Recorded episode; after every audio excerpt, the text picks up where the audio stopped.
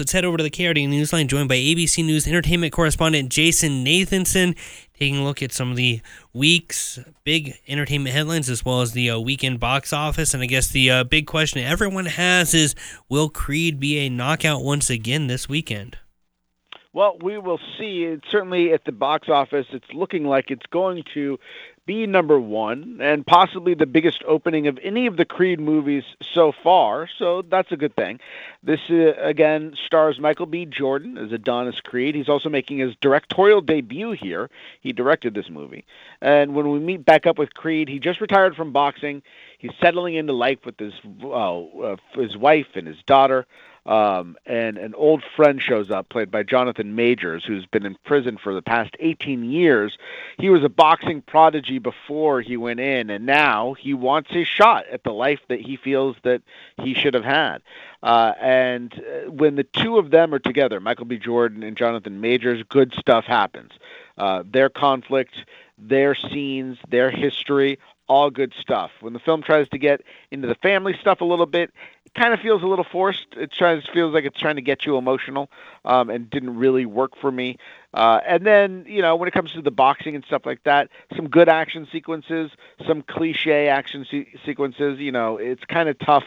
We've seen a lot of this before, you know, uh, but it, that doesn't mean it's it's bad to see again um, when you're in the hands of likable characters. And and Michael B. Jordan does a great job of directing. Um, he there's some shots in there that are really kind of you're like, oh, okay, I can see what he's doing. He's flexing his his directing muscle instead of his boxing muscle. So uh, you know, overall, it's kind of cliche. We've seen a lot of it before, but it's it's not a bad watch. Hmm. okay. And and didn't Michael B. Jordan just get a star on the Hollywood Walk of Fame?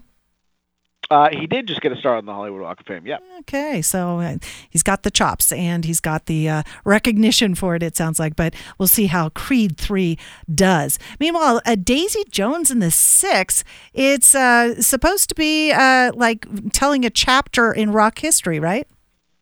Uh, yeah, I mean it, it's it's a completely made up story though, so it's not uh, based on anything actually real that happened. This is a series on Amazon Prime Video. that is based on a book, a very popular fiction book that came out a couple of years ago.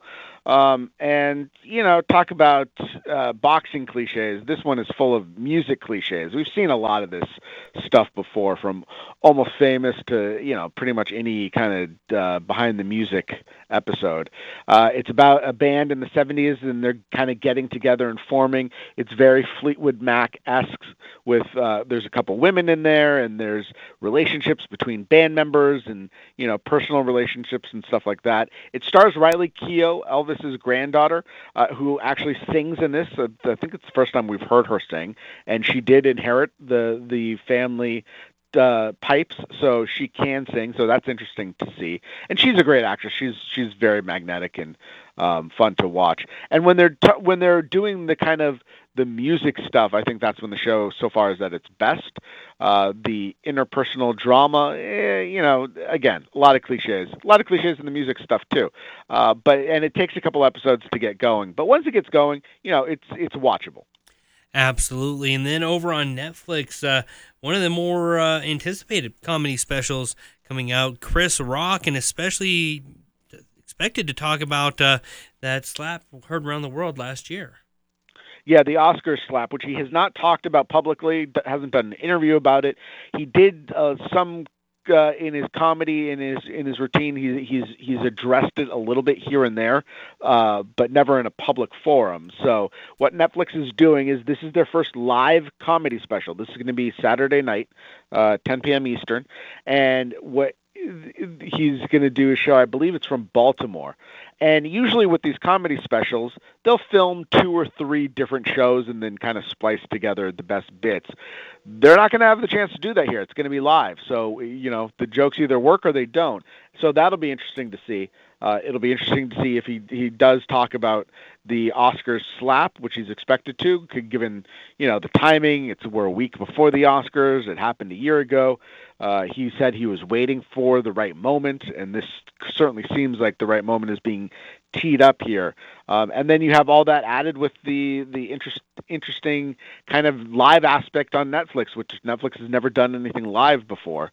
Uh, so I guess they're getting closer to broadcast television than you know something streaming or something new.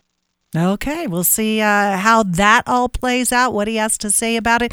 And in the meantime, a lot of folks getting geared up for the Oscars. That's going to be exciting. I know you'll be uh, breaking down some of your picks probably next Friday, huh, Jason? Yep, we'll talk all about it next Friday. Great. Thank you for that. Jason Nathanson, ABC News Entertainment correspondent. Have a good weekend. You too. Take care.